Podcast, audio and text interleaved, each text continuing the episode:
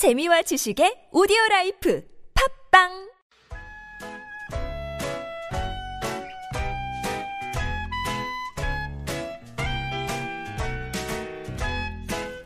메마른 마음에 산들산들 문화의 바람이 붑니다. 이다혜의 책 그리고 영화 chasing some cinematic schemes.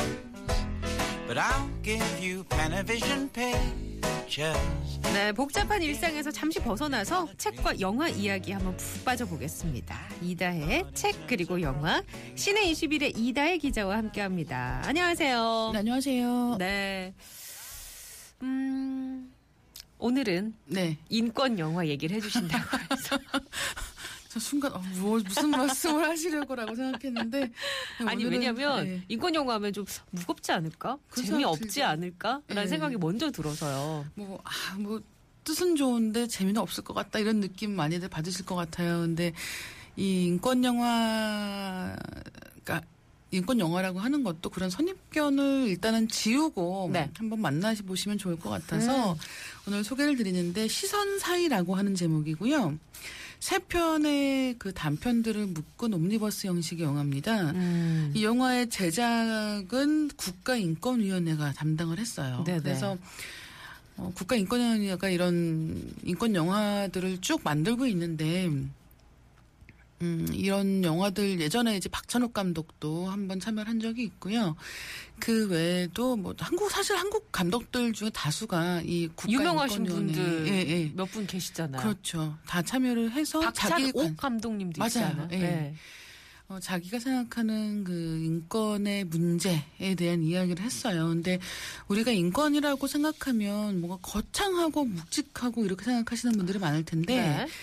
뭐 당연히 그렇습니다. 왜냐하면 한 명 한 명의 인권을 지켜 나간다고 하는 음. 게 그냥 주어지면 가장 좋겠지만 어, 마땅히 누려야 할 그런 권리들을 누리지 못하는 경우도 너무, 많- 너무 많고 뭐 때로는 그게 뭐 외국인이라서 혹은 그게 때로는 뭐 장애인이라서 네, 장애인이라서. 혹은 여성이라서 네 맞아요. 가불 중에 내가 을이라서 네 음. 지금 말씀하신 모든 것들이 이유가 되고요.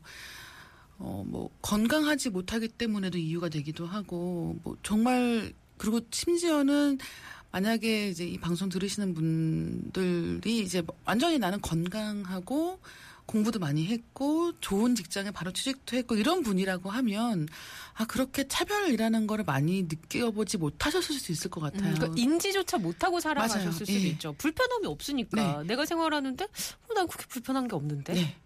그럴 수도 있는데 사실 조금만 그 궤도에서 엄, 음. 벗어나도 네. 굉장히 많은 불합리함이라던가 위험한 상황에 놓이기도 하는 거예요. 그렇죠. 그리고 여기에서 더 범위를 확장시킬 수 있잖아요. 네. 내가 아니라 맞아요. 내 가족, 그렇죠. 내 아이들, 네. 우리 부모님. 네. 그리고 더 나아가서는 내가 전혀 모르는 사람이라고 하더라도 나랑 전혀 같이 뭐 엮일 일이 없는 그런 사람이라고 하더라도 그 사람의 인권도 보호해야 된다라는 음. 데까지 생각이 나아가야 되는 거거든요. 그래서 많은 감독들이 여러 가지 이야기를 하고 있고 얼마 전에 소개를 드렸던 그 정지우 감독의 4등이라고 하는 영화도 네네. 원래는 이 국가인권위원회 프로젝트로 시작이 됐던 음. 영화인데 장편 영화가 되면서 단독 개봉을 했고 이제 그 경우는 저희가 이 방송에서 말씀드렸던 것과 같이 아, 학생들에 대한 체벌을 어떻게 바라볼 것인가. 음. 그이 체벌을 통해서 어떤 성적 혹은 운동 실력이 항상 이루어진다면 우리- 우리는 그것을 좋게 볼 수 있는가? 예. 과연 목적이 달성된다면 그 수단은 정당화될 수 있는가라는 질문을 하게 되는데 오늘 말씀드린 이 시선 사이에도 그런 각각의 문제 의식들이 음. 이제 세 가지 형태로 담겨 있고요. 네. 일단은 첫 번째 자- 단편 제목이 굉장히 재밌습니다. 제목이 뭐냐면 최익한 감독이 연출한 영화고요. 우리에겐 떡볶이를 먹을 권리가 있다예요. 어이? 우리에겐 떡볶이를 저 오늘 저녁에 떡볶이 먹었는데. 아 정말요? 부럽습니다. 아니 떡볶이 이- 네. 뭐 아니 떡볶이를 뭐 그냥 나가서 먹으면 되지라 생각하시잖아요. 네. 근데 이 이야기에서는 어 그러니까 학교 다닐 때 왜 입시 직전에 가면 사실은 아무것도 못하게 하죠. 음, 뭐 저만 해도 새벽에 7시 학교에 갔다가 야간 자율학습 끝나면 밤 10시였어요. 11시, 10시, 11시 죠. 예. 그럼 집에 가면 11시가 되는 네. 거고 또 독서실로 가죠. 도서실로 가죠. 새벽 2시까지. 네. 그래서 아주 되게 열심히 하셨네요. 아니요. 예. 저는 일단 10시에 집에 가서 잤거든요. 네. 근데 사실은 뭐 그때 가서 잔다고 해서 많이 자는 것도 아니죠. 근데 이런 식으로 그냥 좋은 대학교 가는 가면은 음. 그때 가서 해라고 생각하는 어른들 때문에 학생들은 그냥 예 시키는 대로 학교에 갔다가 학원에 갔다가 밤에 잠도 잘 못 자고 네. 부모님들이 거짓말 많이 하시잖아요. 대학교 아, 가면 그렇죠. 남자친구 생기고 대학교 가면 살 빠지고 맞아요, 대학교 가면 맞아요. 예뻐져라고 네. 얘기하는 건 다 거짓말이고. 거짓말이에요. 이 방송을 들으시는 분들 중에 지금 혹시 학생분들 계시면 네. 어, 아유, 저희가 이렇게 꿈을 깨는 이야기를 해서 너무 마음이 안타깝습니다만 네. 사실은 그런 일은 벌어지지 않습니다. 그러면 다만, 우리에겐 예, 네, 떡볶이를 먹을 권리가 있다라는 건 그런 그렇죠. 아이들의 얘기를 아이들의? 이야기죠. 음. 그래서 어, 지금은 그냥 좀비라고 생각하고 공부 열심히 해라. 음. 나중에 다 해도 된다. 라고 생각을, 하- 예, 아직 학교에서 말을 하는데 네. 문제는 이제 지수라고 하는 주인공이 있는 거예요. 근데 음. 그 지수는 떡볶이를 먹으려고 이 교문을 뛰어넘는 아, 좀 이런 용감한 상황에 학생. 처하는 네. 그런 경우고 그 외에 다른 두 감독들의 이야기들은 뭐 자기가 소외되었다든가 음. 그래서 오히려 정말 이야기해야 될 가족하고는 이야기를 하지 못하는 상황에 처한 소통의 사람들. 부재. 네. 그리고 어, 자기의 생각을 모든 사람이 다 알고 있는 사람의 이야기도 있어요. 어. 그러니까 뭐냐면 최근 들어서 이제 이런 뭐 감시, 감청 이런 것 때문에 사회가 네, 네. 굉장히 시끌벅적하지 않습니까? 그래서 자기는 말한 적이 없는데 누군가는 알고 있고. 그렇죠. 어. 다 알고 있는 상황이 벌어지는 거예요. 그래서 이제 그런 상황에 대한 이야기도 있습니다. 예, 자 시선 사이라는 단편 영화 세 편이 묶여 있는 영화에 대해서 말씀을 해주셨습니다. 나미의 노래 듣겠습니다. 인디언 인형처럼.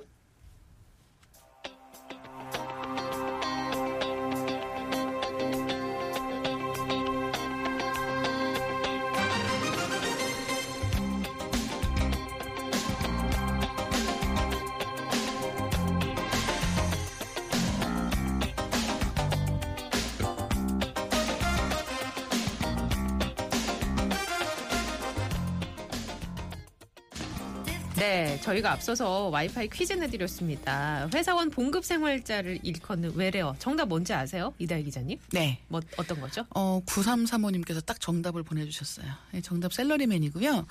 요즘은 내가 나이를 많이 먹었구나 생각을 한다. 라고 적어주시면서 20대에 회사에 들어와 20년을 일했으니 세월이 참 많이 흘렀다. 체력이 많이 달린다. 내 나이 47살. 20대 한창인 후배들과 같이 일을 하니 처지지 않으려고 일을 꽉 물고 한다라고 적어주셨고요. 네네. 어, 이 다음이 굉장히 좀 감동적이에요. 오늘도 내일도 나는 달린다. 가족과 나를 위해서. 7시에 출근해서 12시간 이상을 쭉 20년을 이렇게 생활했다. 수고하세요. 이렇게 적어주셨습니다. 9335번님께 선물 드려야겠네요. 네. 예. 7973번님도 평생 월급쟁이로만 살았습니다. 이제는 퇴직해서 야간 경비 근무를 위해 출근하, 출근을 했네요. 아직은 건강하니까요. 오늘도 밤새워 열심히 사는 모든 분들 화이팅 하시기 바랍니다. 라고 7973번님도 주셨는데 네. 이분께도 선물 저희가 보내드리겠습니다. 그래서 이제는 책 얘기를 해볼 텐데 이 네. 책이 셀러리맨과 관련된 그 책이라면서요? 회사와 네. 관련된 책. 회사의 언어라는 제목이고요. 네. 어, 직장 언어 탐구 생활이라고 하는 부제가 붙어 있어요. 직장 언어 탐구 생활. 재밌는 말이죠. 직장 언어가 따로 있나라는 생각 많이 하실 텐데. 네.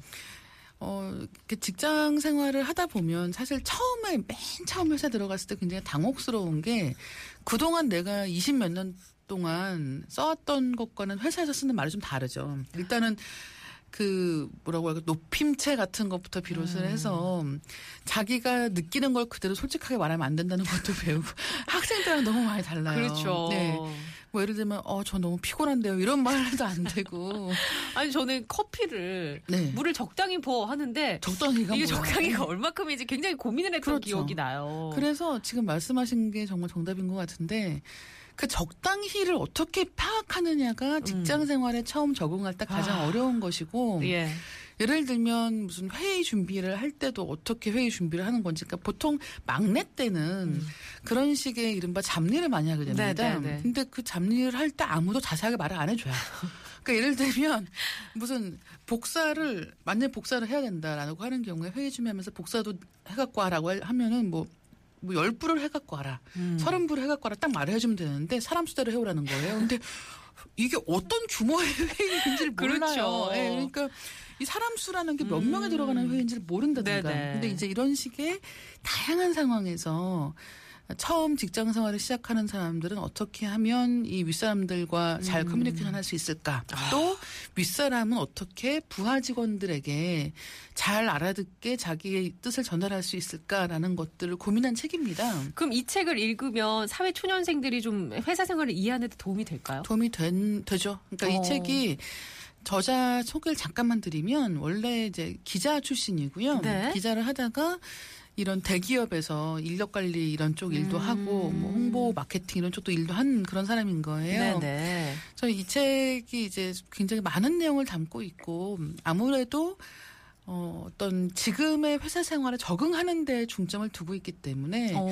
사실은 이제 한국 직장 문화에서 제일 문제 중에 하나가 왜 너무 노동 시간에 과도하게 많은 그렇죠. 거잖아요. 예. 그러니까 사실은 그런 부분은 고쳐 나가야 되는 것도 음, 있거든요. 맞아요. 거기에 적응하는 걸 가르치는 네네. 것보다는 고쳐 나가야 되는 것들도 있고 회사 안에서 약간은 불합리한 그런 의사결정 음. 요구가 있다고 한다면 그 역시도 장기적으로 고쳐 나가는 네네. 걸 목표로 해야 되는 것은 맞는데 이제 이 책 같은 경우는 일단 적응하는 데 더 중점을 두고 어. 이야기를 하고 있고요. 예를 들면 이제 부하 직원에게 안 좋은 얘기를 해야 되는 거예요. 네. 그런 일 있죠. 뭐 후배라든가 뭐 부하 직원에게 그 불러서 아 이- 이번에 이런 거에 문제가 생겼다. 이렇게 하면 안 된다라고 이제 이야기를 하는데 사실은 세상에 그 혼날 때는 제가 막내여서 혼날 때는 아 저렇게 참 남 듣기 싫은 말 잘도 하는구만이라고 생각을 했었는데 제가 윗사람이 되고 나니까 남이 듣기 싫은 말 하기가 너무 싫은 거예요. 음. 뭐 어떻게 하면 좋은가? 내가 해야 되는 말인데 네. 라고 했을 때 이제 여기 이 책에서 쓰는 말이 비난 샌드위치라는 게 있어요. 비난 샌드위치. 네, 그게 뭐냐면 샌드위치 먹을 때 보시면 빵 사이에 그 가운데 뭐 햄이나 야채가 끼어 네. 있잖아요. 네, 네. 그럼 비난은 그 가운데에 들어가는 햄이나 야채나 이런 것들과 같고 채소나, 네. 그다음에 이 양쪽에 빵 같은 보완 장치를 줘야 되는데 그 보완 장치가 되는 빵과 같은 존재는 바로 칭찬입니다. 어. 그러니까 보통은 이 비난 그러니까 뭔가 시정 사항에 대해서 얘기를 할 때는 말을 그래. 하면서도 약간 화가 나 있기도 해요. 그래서 뭔가 이렇게 격렬하게 너가 의욕적이고 뭔가 열심히 해보려는 맞아요. 건 정말 높이 평가해. 네. 하지만 지금 우리는 그렇죠. 숨 조절을 해야 해. 그렇죠. 약간 이렇게 그다음에. 이번에 이 기획서는 이래서 안 돼. 음. 라는 이야기를 한 다음에 그래도 이러이러한 부분은 좋았어. 라고 음. 얘기를 하는 거죠. 그러니까 이게 어떻게 보면 칭찬할 부분을 찾는다는 것도 굉장히 관심이 있어야지 할 수 있는 음. 거거든요. 그렇기 때문에 이 책에서는 뭔가 부하 직원에게 그런 시정 사항을 이야기할 때는 꼭 그 직원에게 적당한 칭찬과 격려를 같이 하는 걸 잊지 말라라고 얘기를 하고 있고요. 그럼 이 책 같은 경우에는 초년생이 봐도 좋지만 직장 생활을 어느 정도 해서 그렇죠. 윗직급에 있는 분들도 읽어보시면 좋겠네요. 왜냐하면 위치급에 있는 분들이 네. 제일 많이 하시는 고민이 그거죠. 요즘 애들은 잘 모르겠어. 그러니까. 말이 안 통해. 그리고 요즘 이게 애들 너무 힘들어. 저도 이제 후배들이 생기면서 네. 후배들이 어느 순간 무서워지는 거예요. 맞아요. 그 무서워진다는 있죠. 얘기는 아, 이 세대 차이 느낀다고 얘기 듣기는 싫고 그렇죠.